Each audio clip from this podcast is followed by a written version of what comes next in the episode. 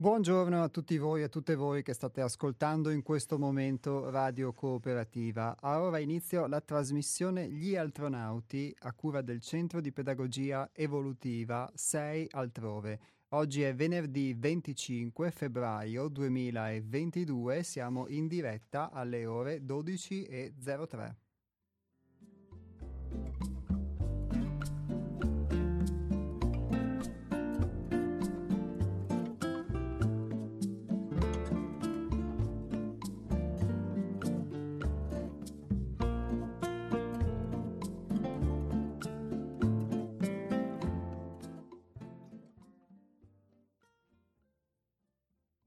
Assapora quanto la vita ti dona e ricorda che ogni flusso che a te arriva è il reflusso che rifletti da dentro.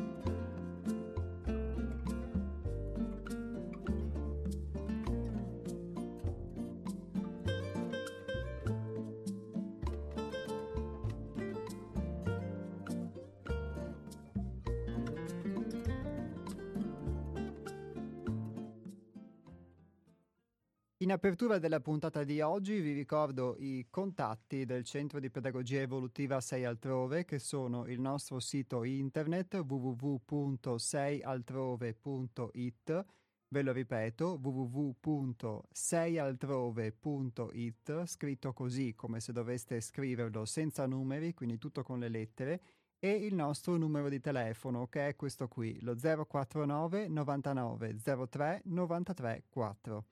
Vi ripeto anche questo 049 99 03 93 4. Invece l'indirizzo email è info chiocciola 6altrove.it. Sul nostro sito trovate mh, sia i nostri libri, quelli da cui spesso traiamo degli spunti che sono poi commentati da voi e, e, e da noi per uh, riportare delle esperienze di vita, di vita vissuta, di vita concreta da cui uh, ci cerca con il nostro, facendo del nostro meglio di poter trarre degli insegnamenti. Quindi trovate i nostri libri che pubblichiamo come casa editrice, che sono viventi, vivi. Infatti una prima collana si chiama Sintesi e frammenti di pensiero vivente, proprio perché è vivo, nato dalla nostra esperienza, e li potete quindi vedere sul nostro sito e oltre a tantissime altre cose, tra cui gli spunti delle nostre rubriche che aggiorniamo, anche molto belli e di natura molto varia, quindi per chi è curioso di restare in contatto con noi eh, in un altro modo, oltre ad ascoltare le nostre puntate, lo può fare sul sito che è www.seialtrove.it.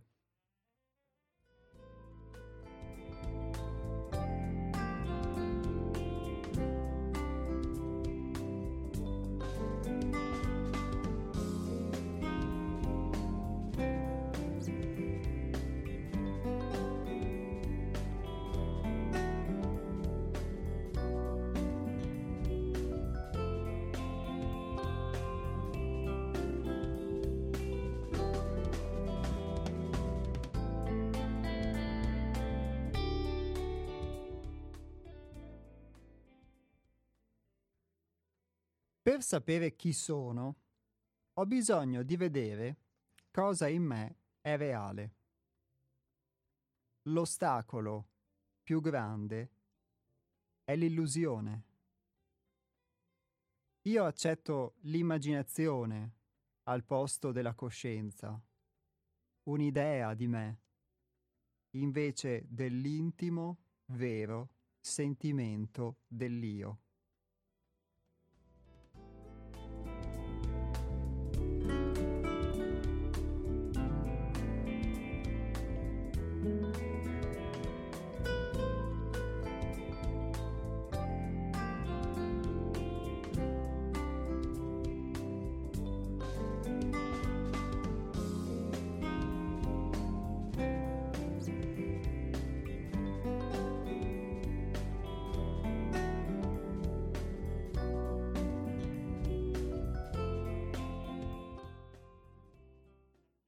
Abbiamo parlato tante volte della possibilità che ci viene offerta attraverso un insegnamento o attraverso la vita stessa di poter conoscere se stessi. Io vi ho riportato l'esperienza che ho vissuto, le varie esperienze, anche le varie visioni, molto spesso anche a seconda della giornata, forse del momento che vivevo e di quello che in quel momento eh, mi era più affine e che mi emergeva maggiormente e quindi vi ho riportato le mie esperienze vissute attraverso eh, il gruppo, il gruppo altrove e attraverso l'insegnamento di Hermes con cui sono a contatto e l'effetto che per me è stato eh, trasformativo, è trasformativo di eh, contatto eh, stabile, di presenza, di partecipazione stabile, quindi a un lavoro di questo tipo, ad una forma di conoscenza di questo tipo. Quando parliamo però di conoscere noi stessi, eh, spesso poi ognuno di noi ovviamente in base alla sua esperienza, in base alla sua interpretazione, alla sua affinità culturale può intendere qualcosa rispetto a qualcos'altro.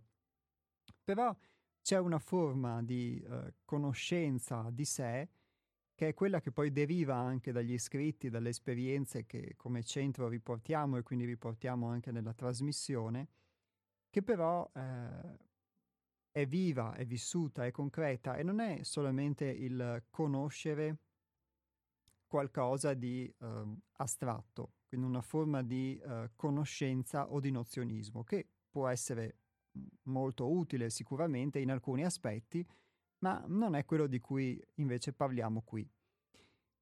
La conoscenza di cui si parla qua significa poter entrare a contatto con ciò che si è realmente, con ciò che io sono realmente ed è facendo esperienza che mi conosco. È quando mi trovo a fare delle cose che ad esempio non sono abituato a fare, che allora posso conoscermi, posso vedere quelli che sono i limiti che ho nell'approcciarmici, eh, posso vedere la resistenza eventualmente se non accetto di trovarmi in quella condizione, di fare quella cosa e queste, questi elementi, questi suggerimenti sono degli spunti utili per conoscere come sono fatto.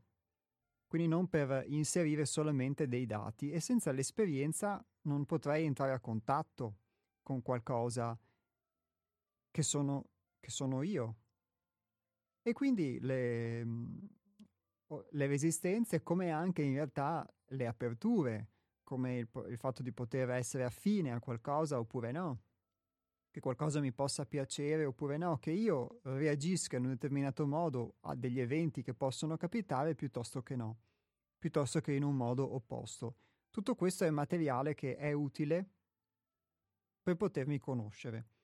Qui ovviamente io mm, mi sento molto privilegiato del poter parlare di questo eh, un, facendo parte di un contesto comunque di persone, di lavoro che si dedica a questo in un modo o in un altro, ognuno con uh, la sua attenzione o con la sua energia, in un momento di più, in un momento di meno, in un momento, però comunque lo fa.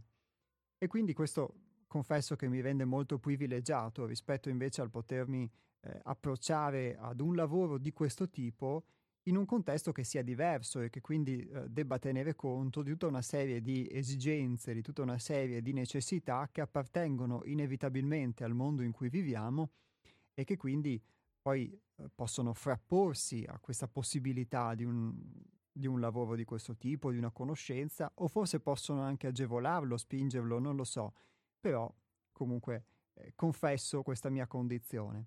Però questa è anche una possibilità che, che ho per poter uh, esporre, quindi forse a quanti di voi invece in questo mondo uh, uh, ci sono dentro, in questo mondo fatto di costrizioni, fatto di eh, necessità, fatto di, fatto di altro che sembra portarci altrove rispetto a quello che invece è la conoscenza di noi stessi e quindi dà anche la possibilità di poter riportare a voi questa esperienza che può essere un parametro di confronto, una verità, non la verità ma una verità e quindi una, una possibile pietra di paragone con quella che poi è la vostra esperienza e viceversa anche per me nel ricevere poi uh, molti insegnamenti e molti spunti da quello che raccontate. E nell'approcciarmi quindi alla concretezza del reale posso vedere che cosa sono e posso uh, vedere effettivamente e sempre nella misura in cui poi mi permetto di farlo e, e mi apro anche alla possibilità, alla curiosità, al desiderio di, di potermi conoscere, quali sono i miei limiti, quali sono i miei difetti e come io sono realmente. Quindi per conoscenza di sé significa anche fare qualcosa che molto spesso entra in contrasto con quella che è la, la tendenza che io avrei eh, diciamo ordinariamente, consuetudinariamente, che è quello di fare solamente le cose che mi sono piacevoli, che mi piacciono, che mh, mm, confermano le mie idee, le mie abitudini e quindi entrare in un flusso che però di fatto sì, può portare in me una situazione di piacere, però resta sempre lo stesso, non mi mette a confronto, non mi mette di fronte ad altre possibilità di esperienza e quindi no, non ho la possibilità di conoscere eventualmente eh, altre parti di me, altre, altre possibilità, diciamo, che mi sono offerte invece da esperienze diverse. E quindi il conoscere me stesso è questa cosa qui, è poter entrare in contatto con effettivamente quello che sono e non quello che credo di essere. E tante volte quando invece ci si approccia ad una conoscenza di sé in modo esclusivamente mentale, e di questo ho potuto fare un'esperienza, eh, ci si eh, rapporta con questa illusione, con quello che uno crede di essere, con quello che io credo di essere, e non mi rendo conto della realtà finché non tocco con mano le cose. Se io sono convinto che aprendo questo balcone qui dalla regia e buttandomi giù possa volare perché mi usciranno delle ali da angelo dietro la schiena, eh, indubbiamente sarà un bello scontro con la realtà, forse anche mortale, il poter verificare che questa cosa non è così, o che non sono capace di farlo, o che c'è la forza di gravità che mi, att- che mi attira giù. Quindi in base alle nostre convinzioni, quella che vi ho fatto ovviamente è una cosa assurda fino a un certo punto, ma in base alle nostre convinzioni, noi crediamo, io credo di essere delle cose, ma poi è quando mi di avere delle qualità, di avere delle potenzialità e poi mi rendo conto nell'esperienza che effettivamente quelle idee che avevo non sono vere. E questa cosa può essere anche all'opposto, ovviamente, che io credo, mi autoconvinco di non essere capace o di non avere delle possibilità, delle potenzialità, e invece se io mettendo da parte questa cosa mi approccio nell'esperienza, vedo che le cose non sono vere. Quindi c'è un, un qualcosa che io chiamo io, con cui mi rapporto, che poi è, è di fatto quello che credo di essere, un'immagine ideale, che è un'illusione, perché se non è sperimentata nella realtà è un'illusione, e qualcosa che invece è la realtà, la realtà di tutti i giorni.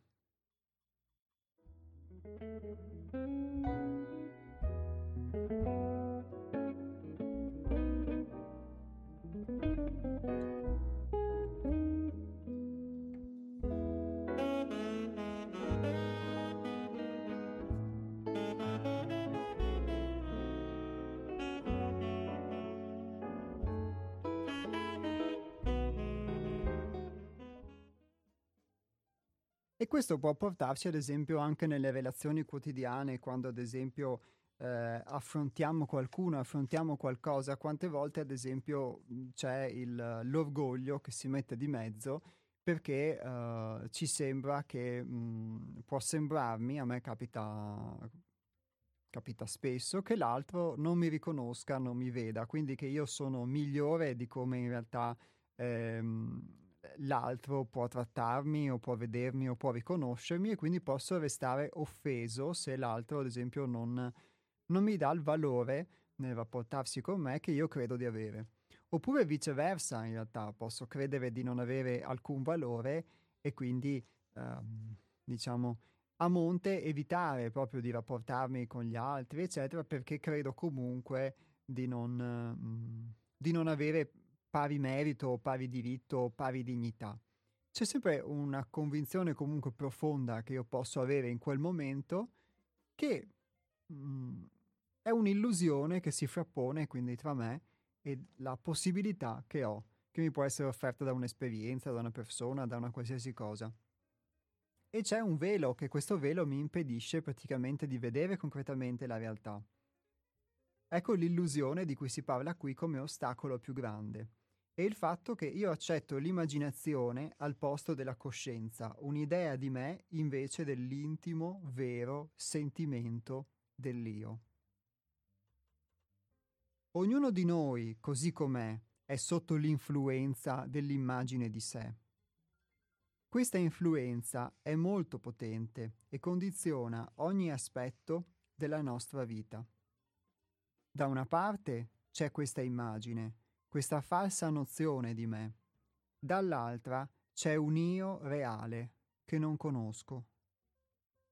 Non vedo la differenza. È come se questo io fosse sepolto sotto un carico di credenze, avidi interessi, gusti e pretese. Tutto ciò che affermo per ora è solo l'immagine di me. Per cui ciò che non posso affermare, perché non lo conosco, è il vero io.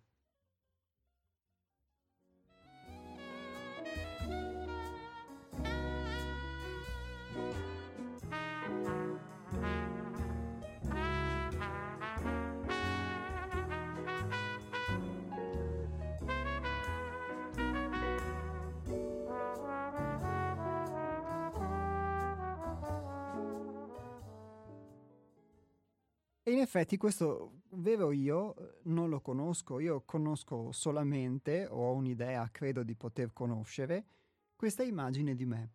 E quindi questa immagine di me è quello che, che io ho quando mi rapporto con le persone, quando mi approccio a un'esperienza di qualsiasi tipo, un'immagine, un'idea, possiamo chiamarlo anche un preconcetto, anche un pregiudizio, che poi diventa un preconcetto, un pregiudizio di come debbano essere le cose e quindi può crearsi in me una aspettativa di un certo tipo che può essere ovviamente delusa e questo crea una forma di frustrazione che può riversarsi anche nei rapporti con, con gli altri, nel mio modo di approcciarmi a, a qualcosa. E il, ehm, questo pregiudizio mi accompagna ed è l'unica cosa che mh, mm, io credo essere per me reale, è, è quello che io credo è quell'immaginazione che si sostituisce di fatto alla realtà e che se io non ho la possibilità di mettere in discussione crederei sem- sempre vera. E quando capita che questa idea viene messa in discussione, la tendenza ovviamente non è di vedere che l'idea che mi ero fatto non era vera e quindi mi ero sbagliato, il che di per sé è semplicemente un errore e non ci sarebbe nulla di male nel poterlo compiere, ma la tendenza è quella invece di poter giustificare questa cosa, questo vedo in me, oppure di vederne una causa all'esterno. Quindi se le cose non vanno come è nella, nella mia idea, c'è una motivazione esterna, c'è qualcuno che forse ha fatto qualcosa di sbagliato che ne è causa. O eh, semplicemente diciamo, la responsabilità in ogni, in ogni caso non è, non è, mia. C'è una giustificazione, oppure nego la realtà, posso negare la realtà e autoconvincermi invece che una cosa che non è andata, tra virgolette, bene, tutto sommato lo sia andata. Per non affrontare anche tante volte una forma di autogiudizio, che può portarmi ad avere un giudizio negativo di me stesso. E allora tutto questo eh, praticamente per quanto vedo su di me, eh, è come se fosse un, una favola che uno si racconta, una serie di giustificazioni che però gli impedisce di potersi conoscere realmente. Perché di per sé ammettere un errore di valutazione anche su me stesso mi potrebbe permettere tranquillamente di poter verificare che alcune cose che non sono vere, e questa è una cosa importante nel, mm, nel lavoro su di sé che si svolge per come lo vivo io ad altrove, anche se la tendenza, come vi ripeto, spesso è quella di scegliere eh, quello che sembra far, farci soffrire di meno e dunque la via della giustificazione, del non voler vedere, eccetera, eccetera. E il, il poter verificare quindi che qualcosa non è come credo, di fatto è un, è un aiuto per potermi conoscere. Anche perché ogni volta che poi io interpongo tra me e la realtà eh, questo velo, questa illusione che credo vera, l'idea di come qualcosa debba essere o di come io sia, eccetera, che non è la realtà, non solo mi impedisco di approcciarmi alla realtà, non la vedo perché è come se avessi un filtro colorato che adesso in questo momento mi facesse vedere la realtà intorno a me e questo studio giallo.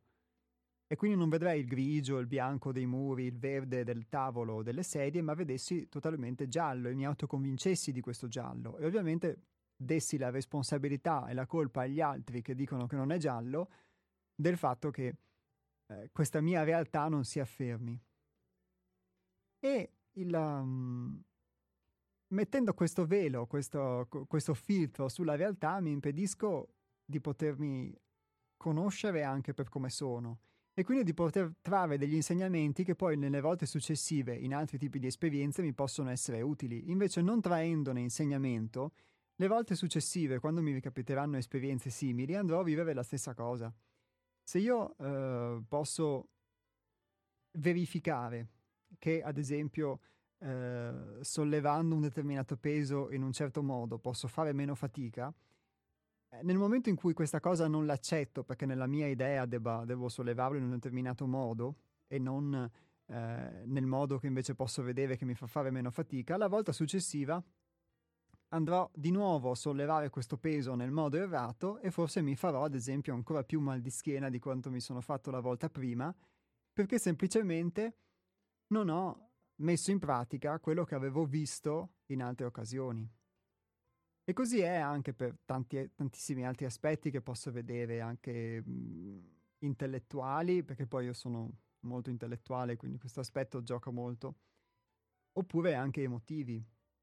Avere questo filtro sulla realtà mi impedisce di vedere la realtà per come è e di poterne trarre insegnamento. E quindi di fatto quella sofferenza che tanto spesso uno vorrebbe evitare nel non voler ammettere di sbagliare, eccetera, per paura forse di essere giudicato, di essere escluso, di sentirsi imperfetto, in realtà è la sofferenza che poi di fatto creo perché non traendo insegnamento da un'esperienza vado a ripeterla la volta successiva e ancora una volta vado a fare in modo che la mia realtà immaginaria si scontri con la realtà. E qual è questa realtà? È una realtà fatta di cose che qui vengono elencate che sembrano molto brutte,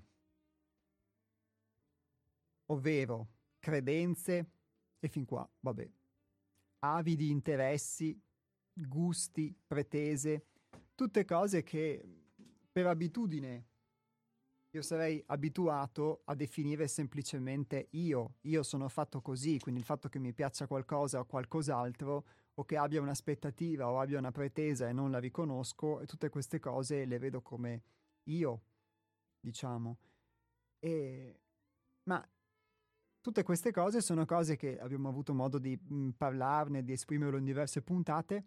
Molto spesso uno non perché è lui cattivo, lui fatto male, ma semplicemente perché le ha ereditate dall'ambiente in cui è cresciuto, dal, perché così fanno tutti e questo assimiliamo, di fatto eh, questo diventa costitutivo del nostro carattere, della nostra personalità, questo modo di relazionarci con la vita e dunque anche uh, la sofferenza che possiamo creare anche a noi stessi nel poter eh, vivere ad esempio delle pretese che non riconosciamo e poi lamentarci o arrabbiarci con il mondo o con gli altri perché non corrispondono a queste nostre pretese, non corrispondono a queste nostre aspettative, produce per mia esperienza tantissima sofferenza. Ma se non hai un altro modo diverso, non riconosci neanche un errore possibile in questo tuo modo di comportarti, non hai nessun mm, punto di riferimento, non hai nessun eh, metro di misura, metro di paragone che ti dia un senso diverso della realtà, continuerai sempre a fare quello e quindi sempre a ripetere la stessa sofferenza. Ecco, conoscersi significa invece questo, significa poter, per come l'ho vissuto io, lo vivo io, poter trarre insegnamento, ma soprattutto poter ammettere anche i propri errori, le proprie debolezze, che tante volte invece uno tende a metterci una maschera sopra per non farle vedere ma così facendo in realtà le accresce e, e, non si rende conto che si sta dando la zappa sui piedi perché sta allargando ancora di più il fossato che lo separa tra lui e la realtà. Allora pian piano uno più impara a conoscersi, più impara a vedere che tante cose, e questo può, per quanto mi riguarda, farmi rimanere spesso anche molto sconcertato, diciamo, molte cose che io credo mie, quindi dicevamo i gusti, le preferenze, il fatto che possa piacermi un cibo piuttosto che un altro, la compagnia di un determinato tipo di persone piuttosto che un altro, determinate letture piuttosto che altre, abitudini piuttosto che altre, eccetera. Le mie convinzioni profonde, i miei pregiudizi e anche gli interessi che non vedo, eh, ehm, non parliamo di interessi economici, ma del, del fatto che mh, possa essermi utile comportarmi in un determinato modo per ottenere qualcosa e che quindi adotti questo comportamento e non lo vedo, non lo riconosco, ecco che tutto questo ehm, sì, fa parte di me, fa parte di quello che è il mio bagaglio, ma più lo riconosco, più ho la possibilità anche di poter accedere a qualcosa di diverso, che è quello che si cita qui, qualcosa che a monte è ciò che io sono veramente e non quello che invece eh, mi sono costruito addosso.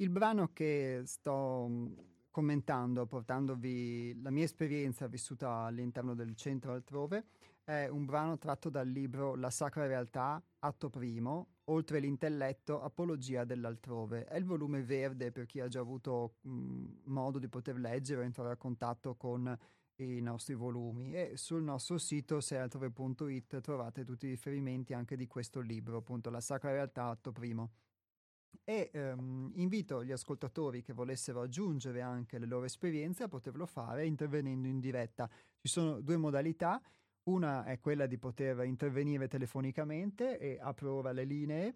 Il numero di telefono è lo 049 880 90 20, lo ripeto 049 880 90 20. L'altra possibilità è tramite un sms. Il numero per inviare un sms è il un attimo che lo recupero perché ultimamente me lo dimentico sempre. 345 18 91 68 5. Ripeto 345 18 91 68 5.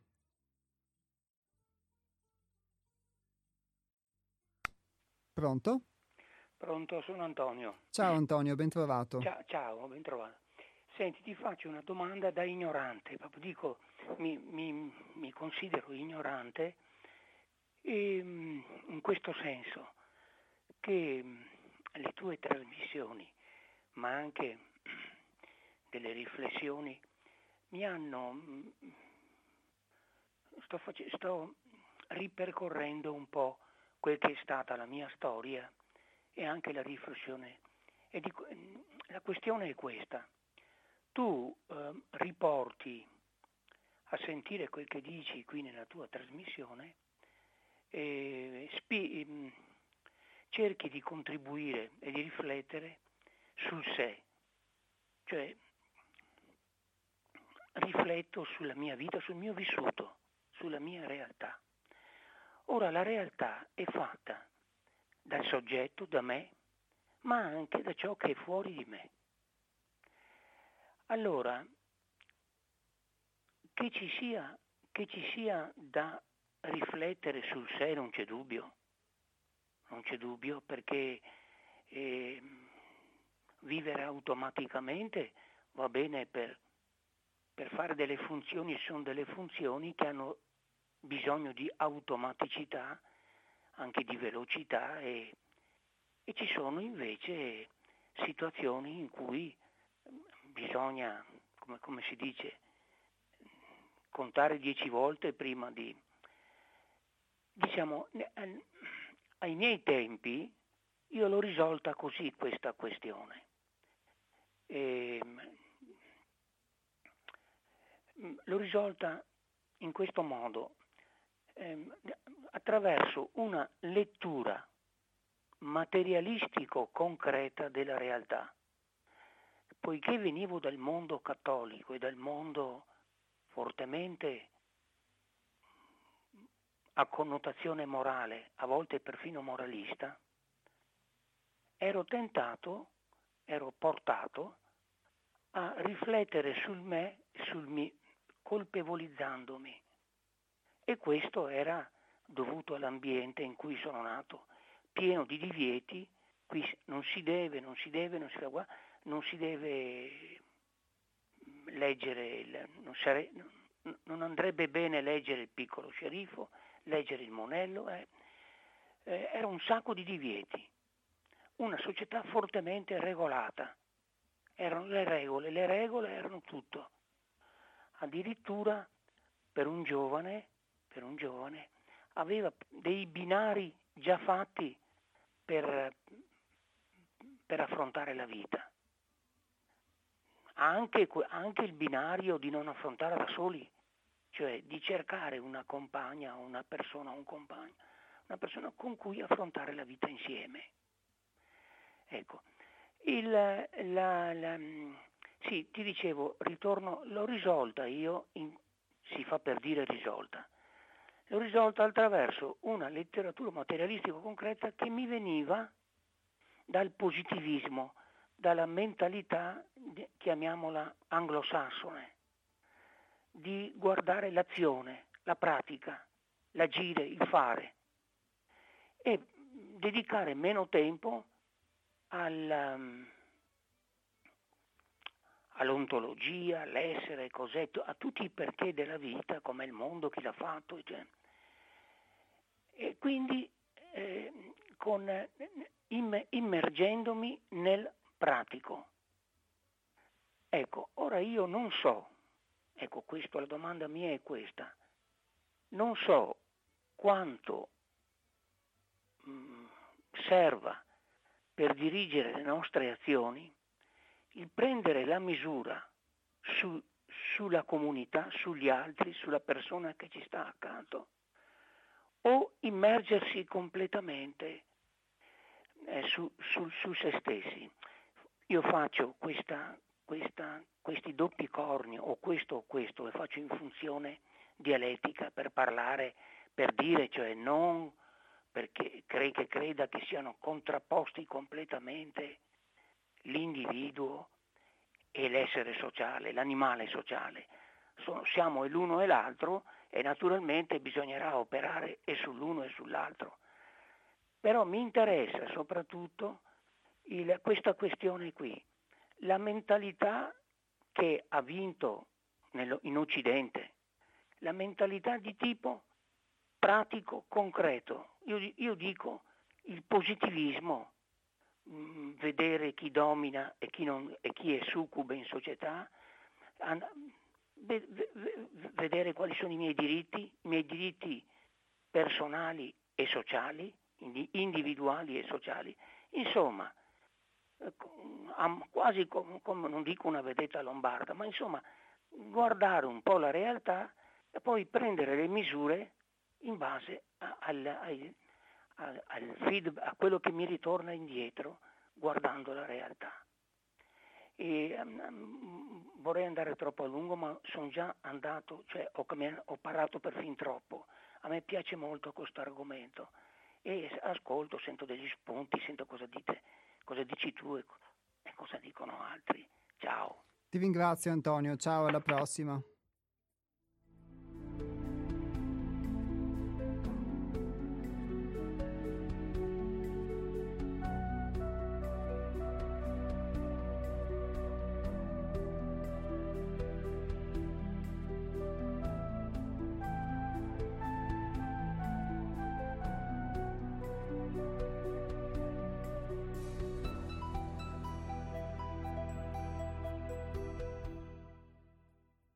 Grazie Antonio anche proprio per diciamo, la, la, funzione dialettica, come dici tu, delle tue eh, domande e in particolare poi anche per la curiosità che sempre ti muove, come dici, poi nel poter trarre spunto da quello che si dice in trasmissione, da quello che poi viene detto nelle telefonate, eccetera.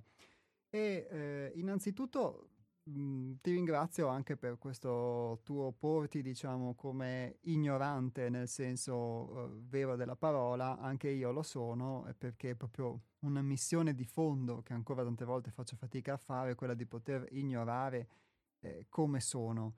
E quindi a monte, come vi dicevo, se c'è un, un'idea che ho di essere in qualcosa, qualcuno capace di, eccetera, poi nella realtà si verifica che non è così, eh, di fatto io non ammettevo la mia ignoranza, non ammetto la mia ignoranza e anzi addirittura pensavo di, di essere qualcosa o di fare qualcosa, eccetera. E a monte però è quando uno si trova a contatto con l'esperienza concreta, dunque da qua anche il pragmatismo che tu citavi, eh, che puoi verificare effettivamente quante delle cose che avevi in testa erano vere oppure no. Se tu sei convinto di qualcosa e poi sistematicamente ti si dimostra il contrario rispetto alle tue convinzioni, o non lo accetti, non lo vedi, non lo vuoi accettare, comunque continui lo stesso e anche se ti si ripresenta sempre una realtà opposta, ti autoconvinci che è la realtà che è sbagliata, che sono gli altri che sbagli- sono sbagliati, eccetera, oppure eh, devi rivedere un po' queste convinzioni. Come dici tu, ehm, e ti ringrazio, ha una funzione eh, dialettica, quindi in virtù del nostro discorso poter, poterci chiedere se sia più utile riflettere sul sé oppure lavorare sul, um, in un aspetto pratico. Al di là di questa funzione dialettica, io ho potuto vedere che la conoscenza di sé, per come eh, l'ho vissuta, la vivo nel centro altrove, quindi a contatto con questo tipo di insegnamento, è un qualcosa che non può prescindere dall'aspetto pratico, perché è proprio nell'aspetto pratico che uno vede le cose. Poi, ovviamente, dalle cose, per come accadono, uno può prendere la misura, spesso pot- permettendosi di poter accettare anche dei punti di vista diversi o più ampi, può prendere la misura, quindi, di quello che può essere un proprio errore o un proprio comportamento, una propria tendenza. E e da qui poter vedere qualcosa su di sé e poter cercare di, di, migliorarsi, perché questo poi è il fine di poter conoscere se stessi, non mettersi lì a riflettere sul sé, quindi esclusivamente diciamo in senso psicologico o come uno yogi che si ritira, un monaco che si ritira, ma eh, poter poi metterla in pratica nella vita di tutti i giorni. Quindi eh, diciamo, condivido il fatto che si possa lavorare sull'uno e sull'altro per un semplice motivo, che se uno si approccia alla realtà, e questa ripeto è la mia esperienza, convinto di qualcosa che poi di fatto non si manifesta, rischia di poter voler operare in un contesto che può essere ad esempio sociale, eccetera, ma poi di fatto non riuscirlo veramente a fare perché non può poter cambiare una realtà esterna se di fatto non è, non, non è capace di cambiare se stesso, le proprie abitudini, le proprie tendenze, diciamo, negative che comunque lo portano a, a star male piuttosto che bene, ecco, e non si conosce, quindi non ha questa possibilità. E tutta l'azione che uno farà all'esterno non sarà altro comunque che il, la stessa impossibilità che trova per se stesso. Allora forse mm, potremmo anche farci qualche domanda in merito ai tanti, tanti tentativi che attraverso l'azione sociale, attraverso l'azione politica, eccetera, sono stati profusi nei decenni da tantissime persone in buona fede e convinte di fare del bene nel farlo, ma che non hanno quasi mai o raramente portato effettivamente ai cambiamenti che ci si prospettava. Talvolta addirittura possono aver creato delle situazioni opposte a quelli che a quelle che erano le intenzioni invece di chi mh, mm, si muoveva in questa direzione. E eh, viceversa, anche il fatto di potermi chiudere in una stanza e leggere libri di crescita personale o, o i Veda e, o, o il Vangelo e poi di fatto quando mi rapporto con la realtà perché scendo a prendere il pane ho paura della realtà, allora effettivamente quella conoscenza, quella convinzione che avevo di poter essere qualcosa o qualcuno, di essere illuminato o di essere in pace con il mondo, poi di fatto mh, si manifesta invece in modo opposto. Secondo me la, quella che è la tua domanda, ovvero su questa mentalità pratico-concreta,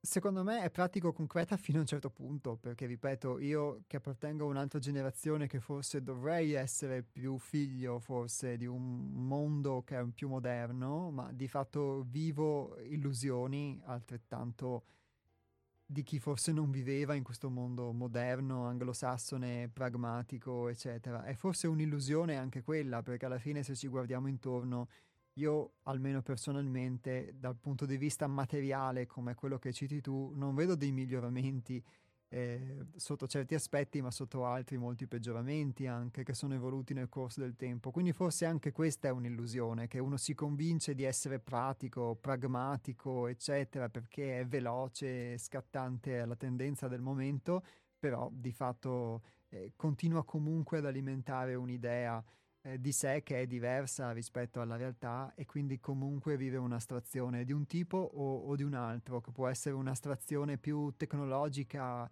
eh, diciamo, o può essere invece quella che, de- che, dicevi tu, con dei binari preimpostati, con una forma anche di colpevolizzazione che uno si induce se non segue quelle determinate regole, ma di fatto è pur sempre, ehm, è pur sempre un'astrazione. Ecco, questo per sintetizzare in breve una risposta alle domande che tu hai posto. Secondo me comunque sono domande molto interessanti e importanti, invito anche gli ascoltatori, qualora avessero una loro risposta, a poter intervenire. Il numero di telefono è lo 049 880 90 20, invece per gli sms il 345 18 91 68 5.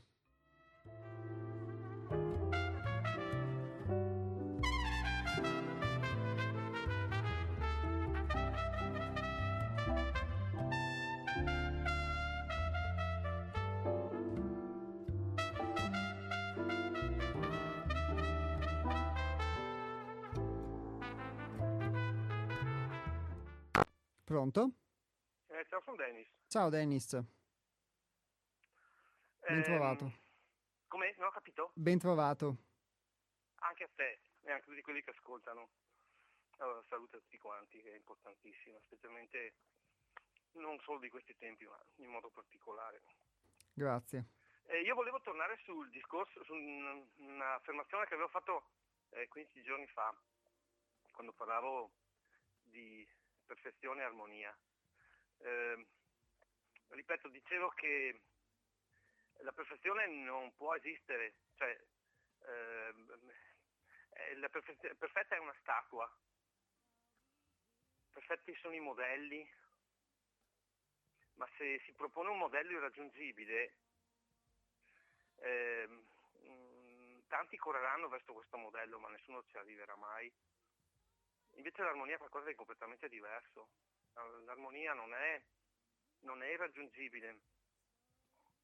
Certo è faticoso, è faticoso arrivare a, all'armonia, ma a, è proprio, diceva Edoardo Galeano, che il miraggio, mh, chiese un suo amico, sai a cosa serve un miraggio? No, non lo so. Eh, sai, il miraggio, diceva, in un deserto, chi cammina si, si propone un chilometro avanti, no? E quando questo cammina e arriva a fare quel chilometro, quel, quel miraggio si sposta di un altro chilometro avanti. E allora diceva, e allora cosa serve? Serve a camminare. Nient'altro che camminare, perché se non hai il miraggio davanti non cammini. Eh, se, se, permetti, eh, volevo leggere soltanto eh, alcune, alcune, righe di, di, quello che dice eh, di quello che dice Ivan Ilic. Sì, però nella, poche, poche righe, sai Dennis? Sì, sì, sì, pochissime righe. Adesso aspetta che trovo perché non mi ricordo più dov'è. Eh, eh... Beh, se no se vuoi puoi riassumerlo a parole tue. Eh, sì, se non trovi. Lui, mm, è difficile ripeterlo. Eh, lui parla del, del, del, della del, di, dell'uso delle parole, del, della, del, del, possesso del sapere, no? Ehm, eh, e quindi, e quindi eh, spiega che, che, il sapere eh, ehm, diventa di, di, di, due tipi, diventa quello in alto e quello in basso. E, e c'è sempre la ricerca da parte, per esempio, dice il, il dipendente eh, si accontenterà di, uh, di, di, uh, di, ascoltare la televisione come il suo padrone e dirà eh beh io ascolto la televisione come lui per cui sono agli, agli stessi livelli suoi più o meno eh, invece non è, non, è, non è, proprio così. Eh, ma devo leggere perché sennò non, non riesco a... a eh, niente, no, non, trovo, non, trovo, la pagina, l'avevo vista ieri sera, poi eh, forse è questo. Beh, hai dato un buono spunto comunque adesso, al di là della lettura, insomma, ti eh, ringrazio. comunque, per esempio, dice, dice, dice una, una, cosa, no? eh, il, la, mh, mm, il, linguaggio diventa, si trasforma eh, la, la, il linguaggio in, eh, in sostantiva, sostantivizzazione del linguaggio, se no non esiste più, non esiste più il concetto del verbo. No? Eh, fai l'esempio di abitazione. Eh, eh, dicono, le persone dicono cercano o, o vorrebbero un'abitazione, ma l'abitazione è il, il, eh, il, la, la, può dire, ehm, il vivere nella casa è un qualcosa di in itinere, non è qualcosa di, di, statico, di fermo come una casa. Invece il concetto che passa è questo, che la, le, le, persone eh, pensano all'abitazione come una casa, l'abitazione è l'abitare nella casa, no? eh, l'agire abitando nella casa in poche parole, non so se mi spiego. E poi un'altra cosa, parlava del, del, del concetto del lavoro, no? eh, diceva i, i lavoratori eh, sudamericani dicono eh, ho un lavoro, tengo un lavoro. E invece gli unici che, gli operai, eh, invece gli unici che, no, che, non usano questo concetto sono i contadini perché dicono, eh, eh, mm, com'è il termine, eh, trabajan, cioè vanno a trabajar, vanno a lavorare, ma non tengono, ma non, ma, eh, ma non tengono lavoro, ma non tengono uh, trabajo. Cioè, eh, ripeto, eh, purtroppo sono stato molto confuso, ma eh, lui voleva dire, vuol dire questo in sostanza, che chi ehm, utilizza la lingua, la parola, per, eh, mistificandola e utilizzandola eh, penso ai, ai, neologismi, che spostando il vero significato della parola in, in qualcosa d'altro, in qualcosa di, di confuso e di, non, e di, non, comprensibile, fa soltanto della demagogia. Mi dispiace che non ho trovato quel, quel, quel pezzo di, del libro, ma era molto interessante, ma non l'ho trovato. Vi saluto. Va ciao, bene, ciao Dennis, grazie mille.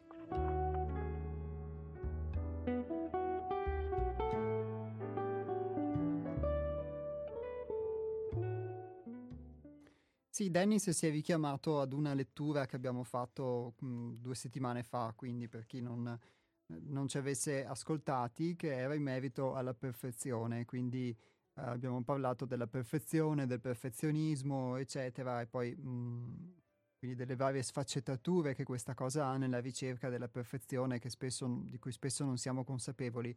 Secondo me questa cosa si ricollega a quello di cui stavamo parlando, di un'immagine ideale che posso avere, di una pretesa, perché nel vivere un'esperienza di qualsiasi tipo, anche nel fatto di poter essere qui in radio, se ho un'idea che debba essere perfetta e devo seguire un determinato modello, poi inevitabilmente quando questa cosa non accade, se ero molto attaccato soprattutto all'idea di poter raggiungere questa perfezione, eh, starò male, mi sentirò male, privato comunque di qualcosa.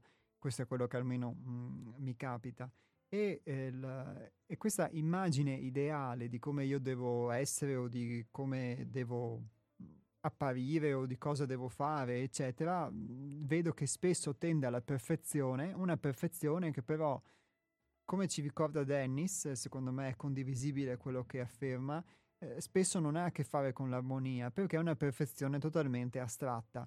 E quindi, di fatto, a condizionarmi nel mio modo di essere e di fare è un'idea che non corrisponde affatto alla realtà e se io invece da un punto di vista pratico, concreto, come suggeriva Antonio, eh, tocco con mano la realtà, vedo che la realtà è diversa rispetto all'idea di perfezione che io ho, che è del tutto astratta.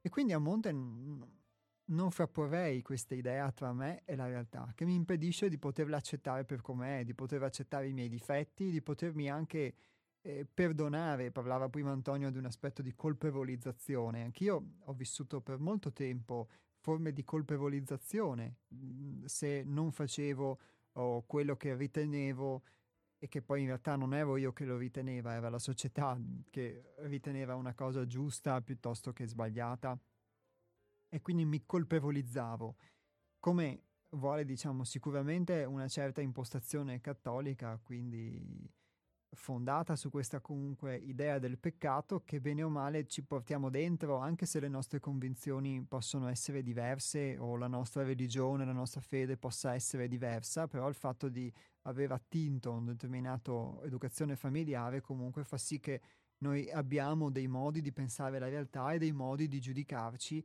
e quindi io vado a vivere un senso di colpa eh, in modo immotivato molto spesso e mi sento in colpa perché? Perché non sono perfetto e quindi soffro perché non sono perfetto. Ma se questa perfezione, come ci ricordava Dennis, non è reale, perché è solamente un'idea astratta, è come le cose dovrebbero essere idealmente, ma se poi andiamo a sondarla nella realtà non c'è nessuno che vive questa perfezione, allora forse c'è qualcosa che non va, forse quindi poter cambiare, poter conoscermi vedendo quali convinzioni ho, quali credenze ho e come nell'approcciarmi invece nella realtà queste cose non sono vere e quindi poterle leggermente modificare significa poter modificare anche il mio modo di vivere, poterlo alleggerire sostanzialmente, perché tutte queste cose che sembrano chissà di che cosa sto parlando, riflessioni sul senso del sé, mistiche, psicologia, ognuno poi la interpreta giustamente a, come crede, ma di fatto dal punto di vista pratico significa avere meno rotture di scatole nella vita di tutti i giorni. Prima di tutto con se stessi, prima di tutto. Perché io sono il più grande aguzzino di me stesso, quindi il più grande eh, colpevolizzatore di me stesso e ricercatore di questa perfezione. È bella la metafora che ha usato Dennis del miraggio questa idea che quindi il miraggio è un'illusione, però tante volte il fatto di poter andare verso questo miraggio se cammini in un deserto ti possa permettere comunque di procedere. Il, poi quindi ci può essere un ideale anche da poter raggiungere, però tante volte uno crede di essere già perfetto più che volersi voler seguire poi un modello che sia armonico. Ecco, mi sento solo di, di aggiungere questo.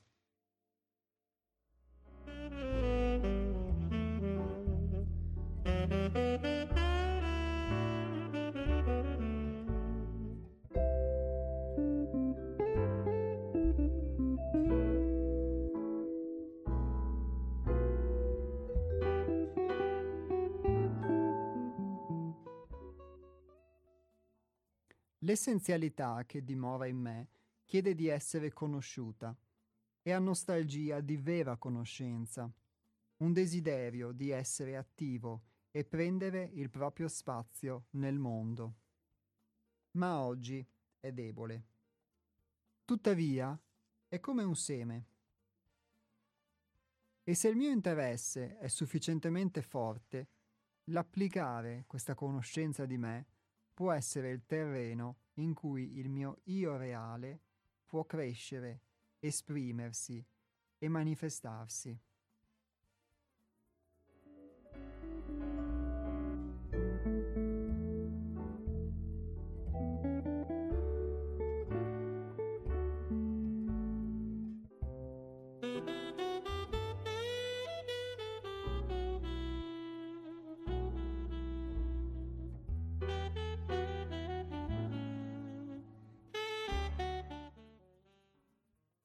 Parlava Dennis di armonia, di disarmonia e molto spesso è proprio una forma di disarmonia quella che viene a crearsi quando uh, non trovo, posso non trovare corrispondenza a quelle che sono le mie aspettative, i miei interessi di cui si citava o le mie pretese, per cui uno sta male, ma sta male perché?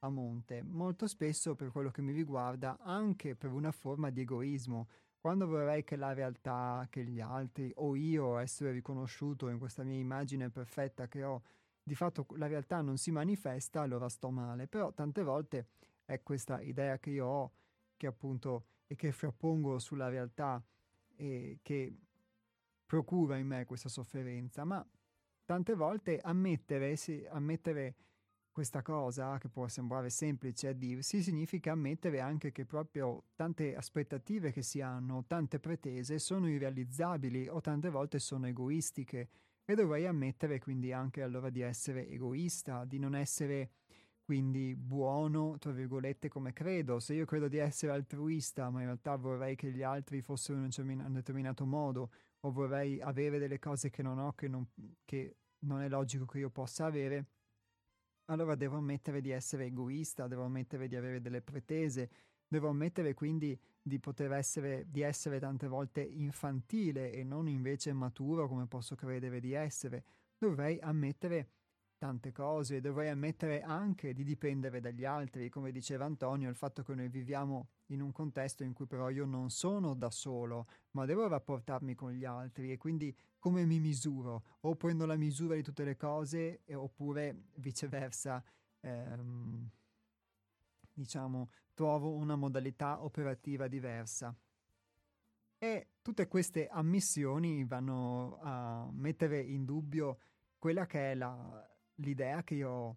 E quindi che cosa sono? Sono spiacevoli molto spesso, per cui uno eh, tende a raccontarsela, a potersela raccontare, perché gli fa più comodo, lo fa rimanere, mi fa rimanere in un contesto che è piacevole, che è confortevole, quindi il fatto di seguire le mie tendenze, i miei gusti, le cose che mi piacciono fare, eccetera, e quello che eh, sono più propenso a fare, è tutta una condizione che mi fa essere in, un, uh, in una modalità che mi piace, che per me è piacevole o che mi fa provare forme di soddisfazione, forme di pienezza, forme di gioia, perché colmo una mancanza in me. Quindi se ho un determinato bisogno, una determinata pretesa e questa pretesa, questo bisogno vengono colmati, allora io sto bene, ma questo star bene però è solamente temporaneo, solamente per il tempo in cui questo bisogno viene colmato e poi quando di nuovo verrà a crearsi questa mancanza in me, ancora io comunque starò male, cercherò all'esterno un, uh, un, modo per colmare questa mancanza attraverso che può essere uh, una persona, può essere un sentimento, un affetto, può essere attraverso un'abitudine, il cibo, un qualcosa che per me sia piacevole e che vada a colmare questa mancanza. E senza questa, senza questa condizione, che talvolta può essere anche una condizione irrealizzabile, vivo una forma di disarmonia, vivo una forma di eh, di, di, distonia e, uh, e, la giustifico molto spesso proiettandola all'esterno senza nemmeno vederla. Quindi la possibilità di invece conoscere come funziono e che posso vivere attraverso l'esperienza significa conoscere tutto questo meccanismo quantomeno poterlo vedere su di me, quindi non è solamente una conoscenza teorica, ma poter verificare e tante volte rimanendone sconcertato che io sono effettivamente così, sono questo insieme di interessi, di pretese, eccetera. Ma allora se io sono così questa eh, cosa che chiamo io, diciamo, è così, allora ecco, tutto questo è un costrutto di come io sono di tutto quello che ho usato per assemblarmi, per costruirmi, per creare questa personalità con cui vado in giro, allora di fatto poi posso essere anche qualcos'altro, cioè forse invece qualcosa che è sincero, non è eh, mosso da interesse, non è falso, falsificabile, falsificato o che cerca giustificazioni, che invece può affermarsi, che è quando invece eh, mh, faccio qualcosa che per me, eh, che in quel momento è vero, che in quel momento è autentico e anche se per un istante faccio vivere una parte di me che altrimenti non avrebbe potuto esprimersi perché è circondata, perché è strutturata, è velata da, da tutto il resto che invece io penso e che sono idee che non ho mai verificato vere o che ogni volta che si sono verificati in realtà si sono verificati in modo opposto rispetto a come, a come io credevo.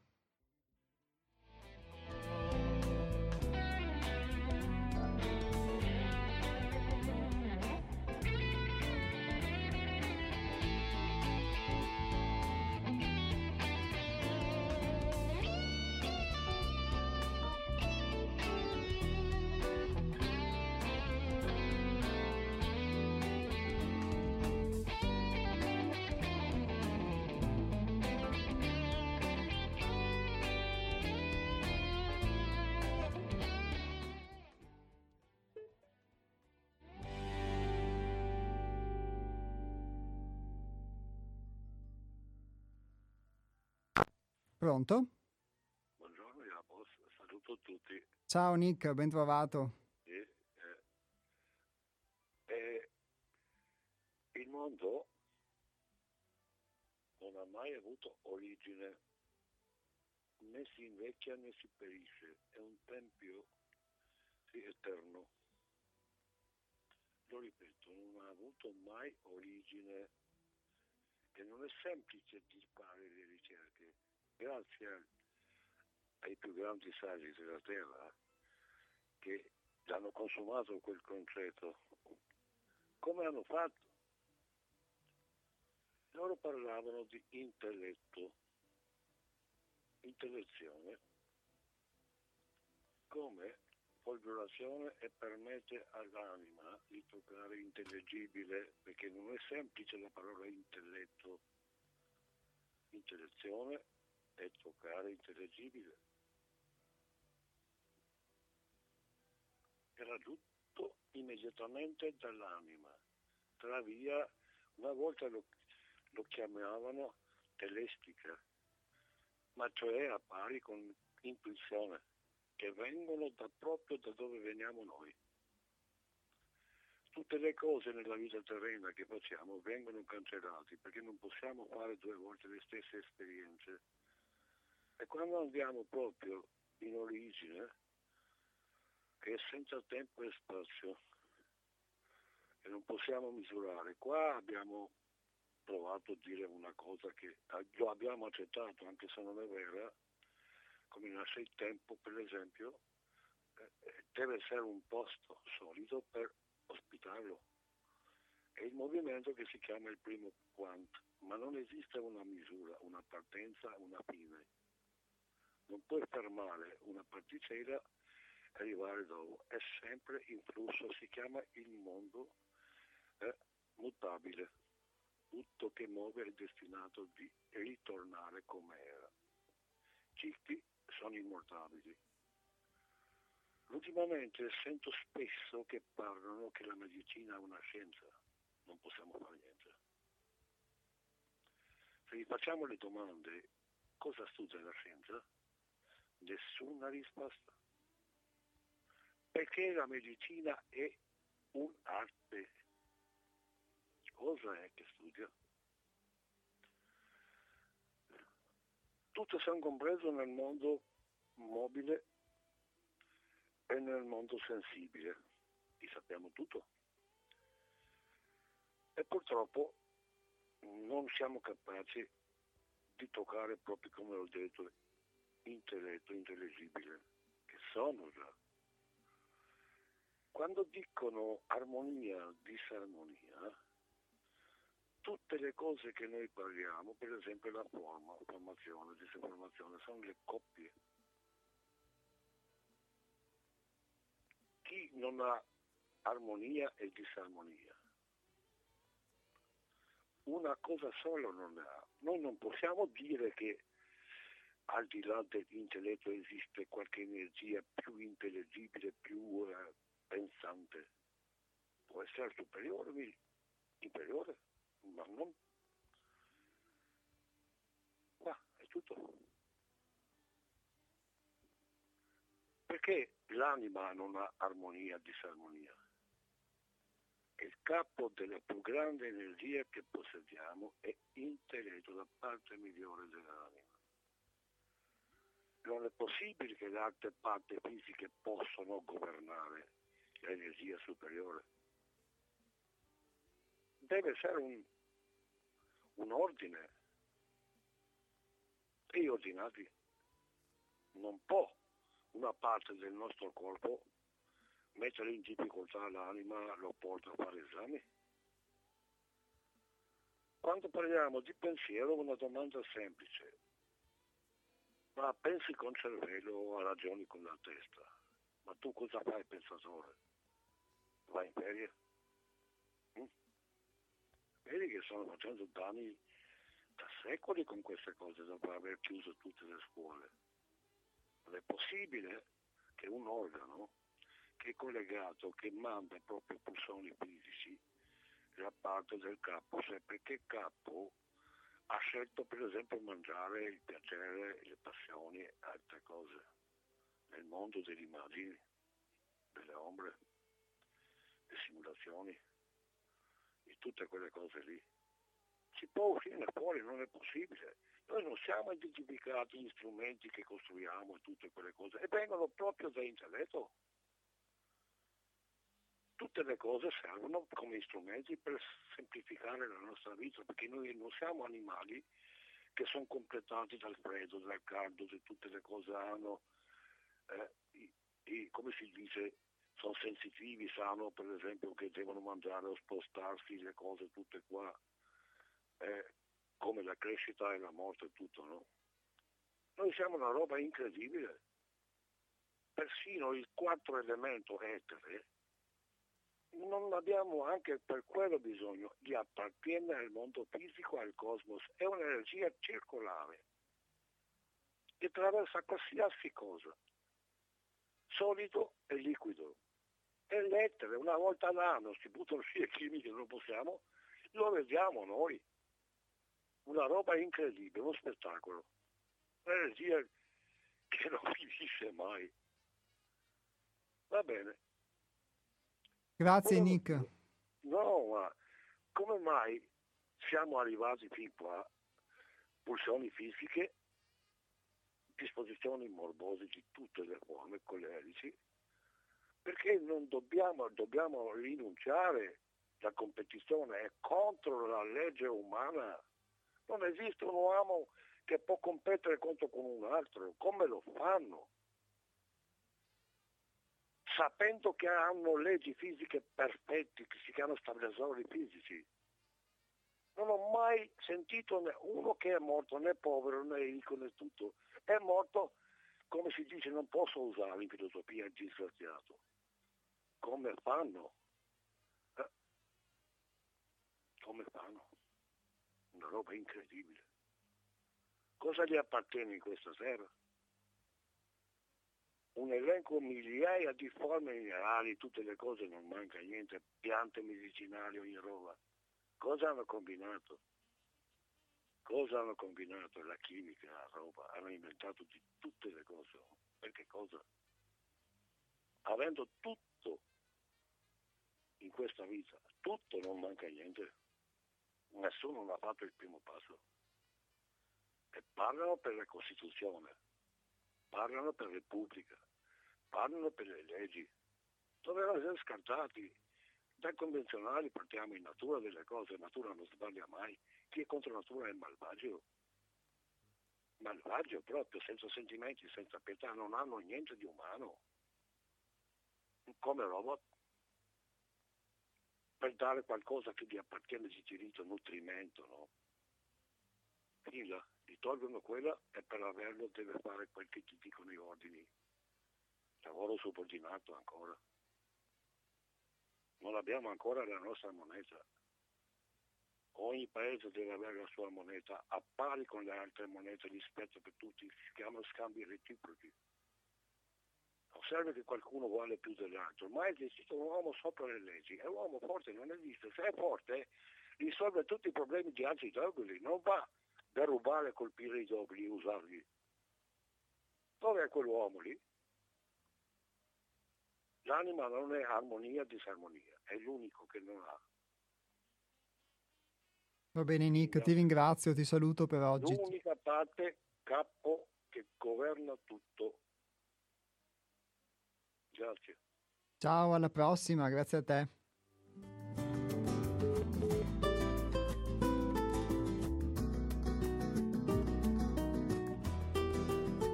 Grazie a Nick, lui fa sempre, fa spesso riferimento all'intelletto, quindi a, come, a questa parte di noi che non vive, da quanto ho capito, la temporalità e che quindi ha la possibilità di toccare l'anima o toccare una dimensione che è senza tempo, dove esiste questa forma di perfezione. Ovviamente nella concretezza di tutti i giorni sembra qualcosa di molto distante, può darsi che questa cosa che Nick dice sia vera, Fatto sta che poi invece nella vita uh, concreta uno deve vedere i propri difetti, eccetera, eccetera, e poterli anche accettare. Quindi secondo me mh, questa cosa che Nick dice può essere vera. Effettivamente molti filosofi del passato, Aristotele, eccetera, la dicevano, veniva anche molto ben strutturata, può avere una sua validità. E noi quindi oggi viviamo maggiormente allora in un'illusione dove c'è questa forma di scarsità, di povertà, di difetto, di malattia, che però è solo un'illusione. Può darsi, però sta di fatto che ci dobbiamo rapportare nella vita di tutti i giorni. E tante volte è proprio anche vedendo effettivamente che una cosa non è vera, che poi uno può, se si sforza effettivamente e se ha veramente desiderio di poter cambiare, approcciarsi, a essa in modo diverso questo è quello che unicamente posso dire. Poi per il resto, diciamo, lascio ad ognuno poter eh, avere la sua filosofia. È molto importante però secondo me che Nick ha detto che c'è questo intelletto, come lo chiamavano comunque i filosofi antichi, che ci permetterebbe di toccare l'anima o toccare una parte di noi che sarebbe immortale. Noi parlavamo prima vi parlavo della possibilità di esprimere qualcosa che non sia unicamente questa personalità, questo costrutto di credenze, di interessi, di pretese, eccetera, come anche di gusti, di preferenze, di memorie, di cose anche bellissime e positive, ma che comunque si sono cristallizzate in noi e che noi ripetiamo costantemente in modo automatico, tante volte più di quanto siamo convinti di fare. E quindi forse ha a che fare questa cosa quindi con una dimensione diversa, chi lo sa, ma anche questo secondo me può o deve essere sperimentato poi nella vita di tutti i giorni perché attraverso l'esperienza uno poi che è questa esperienza del mondo sensibile può prendere la misura prima di tutto di se stesso, di potersi muovere, talvolta la misura del proprio ego, delle proprie convinzioni, della propria onnipotenza che non si rivela tale o della propria impotenza che non si rivela tale.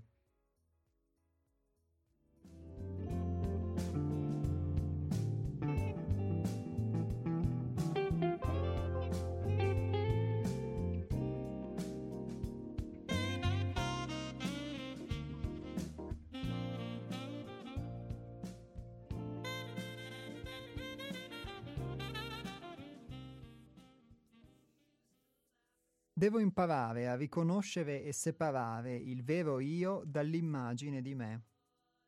È un arduo compito, perché l'io immaginario si difende, si oppone all'io reale e questa resistente opposizione è esattamente ciò che io non sono.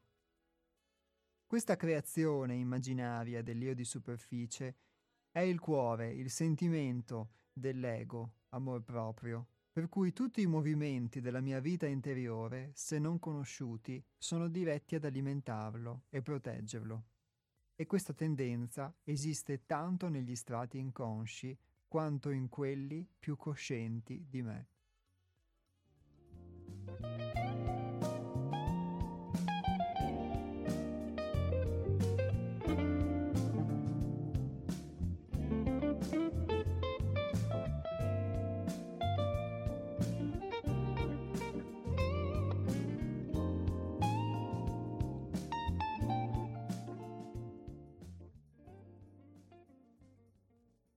Ed è quello che un po' vi citavo prima, quando uno si autoconvince di determinate cose, almeno secondo me, e poi eh, continua e persevera anche nell'errore nonostante la realtà gli mostri il contrario. E, ehm, e quindi c'è, questa, c'è, questo scontro, c'è questa, questo scontro che poi uno crea dentro di sé, questa condizione di disarmonia che prima di tutto vive in se stesso tante volte. E il, um, il fatto che il ricercare questa via comoda non fa altro che alimentare poi questa immagine che ho di me senza mai metterla in discussione. E sicuramente può darmi l'idea di condurre una vita comoda, però purtroppo è proprio la condizione, per come l'ho sperimentata io almeno, opposta a quella di poter conoscere se stessi.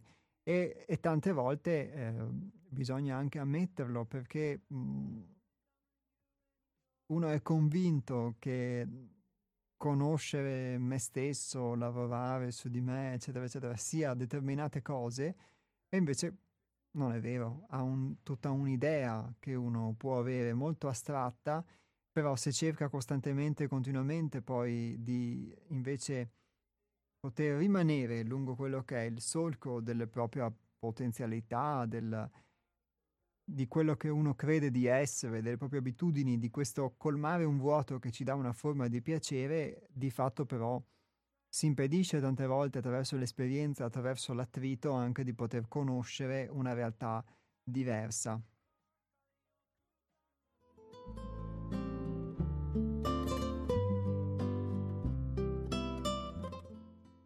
E vi dico questo perché in questi anni proprio il cuore dell'insegnamento di Hermes, per come l'ho vissuto, è stato proprio il poter entrare in contatto molte volte anche con l'attrito, con, uh, con quello che meno mi piace, perché proprio in quello che, quello che meno mi piace, quello che meno avrei tendenza a fare, a essere, eccetera, che mh, ho potuto trovare un insegnamento. Paradossalmente è proprio, in, è proprio qualcosa che noi possiamo chiamare spirito, anima, Dio, in tanti modi, e perdonatemi se lo dico così in modo molto forse mh, facile, diciamo con molta faciloneria, ma è proprio in queste cose che ci sembrano molto astratte, eccetera, forse nella concretezza le possiamo trovare proprio lo posso trovare proprio in quello che non mi piace, in quello che non vorrei, in quello che non desidererei, in quello che ho paura, anche paura di fare, paura di essere, eccetera,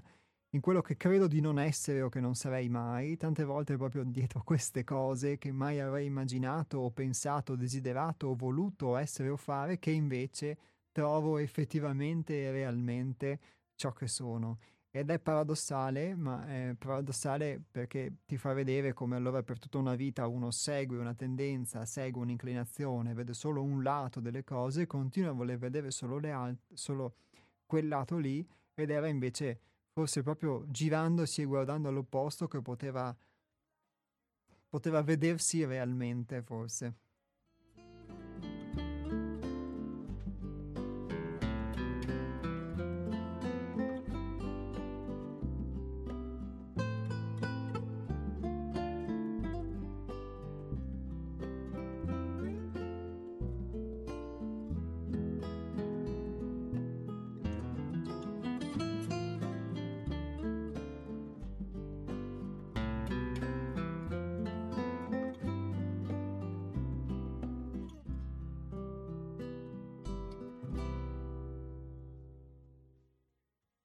L'esperienza fattiva e la vera conoscenza hanno tanta importanza per noi proprio perché, inconsapevoli, vogliamo a tutti i costi proteggere questa immagine. Le cose che facciamo non le scegliamo perché ci piace farle, ma per l'esigenza di affermare e assicurare attraverso di esse il nostro io immaginario. Non esiste pensiero o sentimento che non sia motivato da questa esigenza. È tuttavia un meccanismo così sottile che se non si pratica un lavoro su di sé non c'è possibilità di scorgerlo.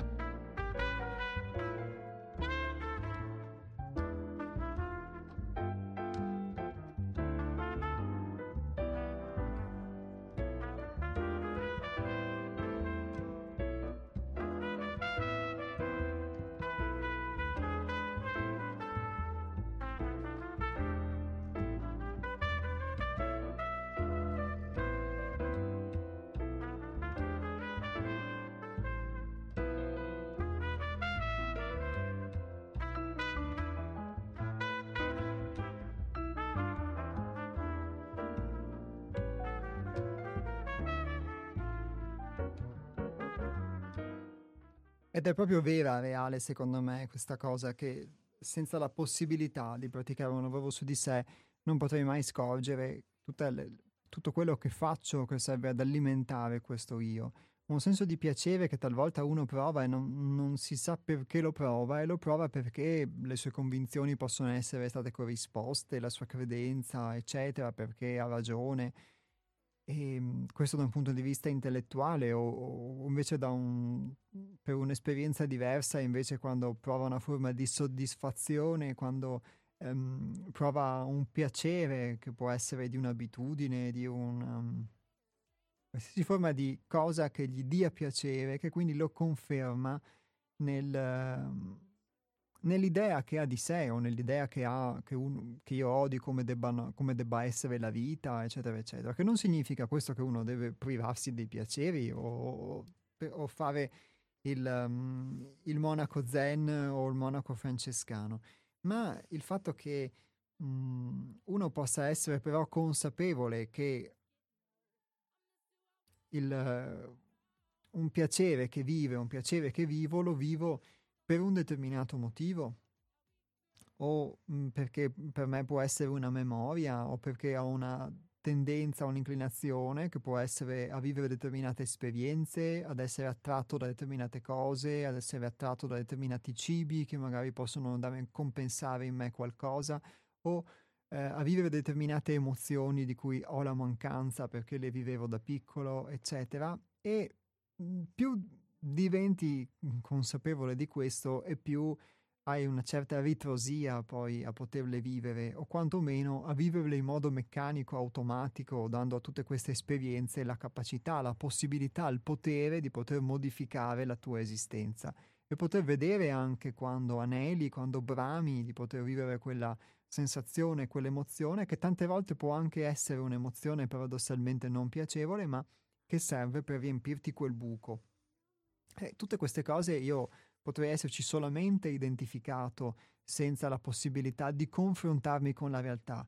Confrontarmi con la realtà per me significa non solo l'esperienza, ma anche il uh, confrontarmi con la possibilità di avere accesso a un insegnamento, a una visione diversa e quindi la possibilità anche che esista una visione diversa, perché tante volte noi viviamo e non avendo nessuna idea di cosa sia la vita, parlo per esperienza, uno vive e vegeta, vive perché è così, perché così è la vita, perché così è. Anche i binari che citava, che citava Antonio, che sono binari preimpostati, quindi il binario sociale, del lavoro, del, diciamo, la rispettabilità sociale, il lavoro, eh, quindi anche quello che diceva prima um, Dennis sul fatto di avere un lavoro oppure fare un lavoro, che è sicuramente il fatto che siano i contadini o gli operai a dirlo dà l'idea forse anche di qualcosa che può essere più atavico in noi, come la necessità di lavorare la terra per mangiare e qualcosa che invece ha un ordine più sociale, più morale, quando sono nate le industrie, quindi le fabbriche, il mondo operaio e quindi c'è una certa organizzazione economica del mondo e quindi anche politica. E il, i binari della, della, coppia, della procreazione, della, tutta una serie di credenze, di modelli, di convinzioni che poi possono anche mutare nel tempo, ma a cui ci, si, ci assoggettiamo in modo inconsapevole perché uh, quando nasciamo ci troviamo in una società di questo tipo e senza pormi delle domande io vi, potrei vivere anche una forma di senso di colpa nella misura in cui eh, non riesco ad essere così, non capisco perché non sono così e mi autocolpevolizzo, oppure mi voglio imporre di essere così perché non mi conosco e quindi non, non cerco di... è come se volessi costringermi a mangiare un cibo che il mio corpo rifiuta o a diciamo, a fare dei movimenti del corpo che il mio corpo non è capace di fare perché ha un'altra struttura fisica e però mi costringessi a voler fare queste cose e quindi a voler diciamo, essere un coniglio se di fatto sono un'oca o viceversa. E senza la possibilità quindi di un approccio diverso, e questo è un insegnamento, questo è un, è un lavoro su di, su, su di sé, quindi su di me, non avrei nessuna possibilità di scorgere questa illusione. Continuerei a camminare in, uh, verso il miraggio, per usare la metafora che aveva usato Dennis, a camminare verso il miraggio ma senza essere consapevole che vi sia quel miraggio. E quindi dopo, domani, sicuramente si arriverà a quell'aspetto di perfezione finché a un certo punto mi adagio e forse mi rassegno e dal pretendere una cosa perfetta passo addirittura al accomodarmi su me stesso e a non, non cambiare niente della mia vita. Ecco. E concludo con questa frase finale. Siamo così preoccupati da ciò che idealmente vorremmo essere che non vediamo cosa siamo realmente adesso, nel momento attuale.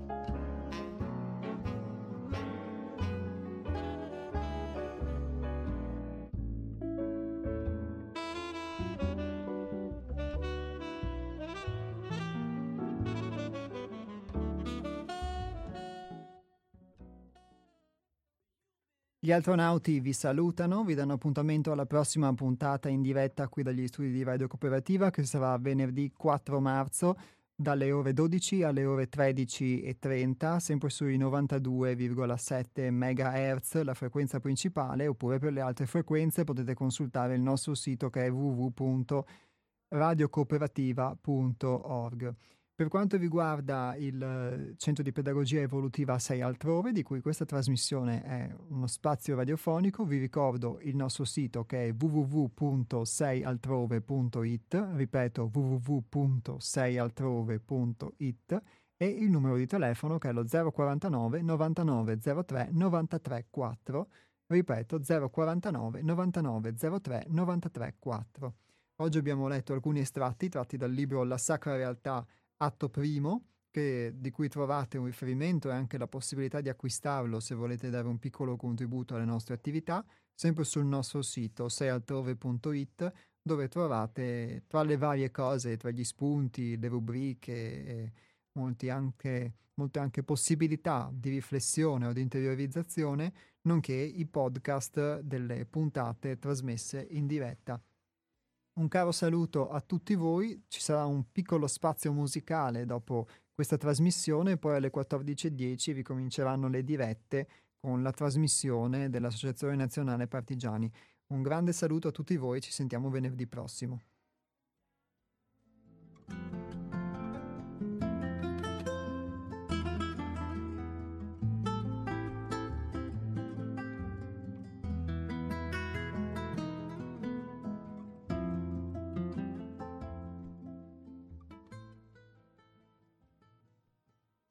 Ogni attaccamento è un sostegno, ogni sostegno è assenza di libertà. I sostegni sono le protesi a cui l'uomo per sensazione di mancanza si poggia. Questi, reiterati nel tempo, si insinuano per abitudine nelle pieghe del suo essere, oscurandone la vera luce.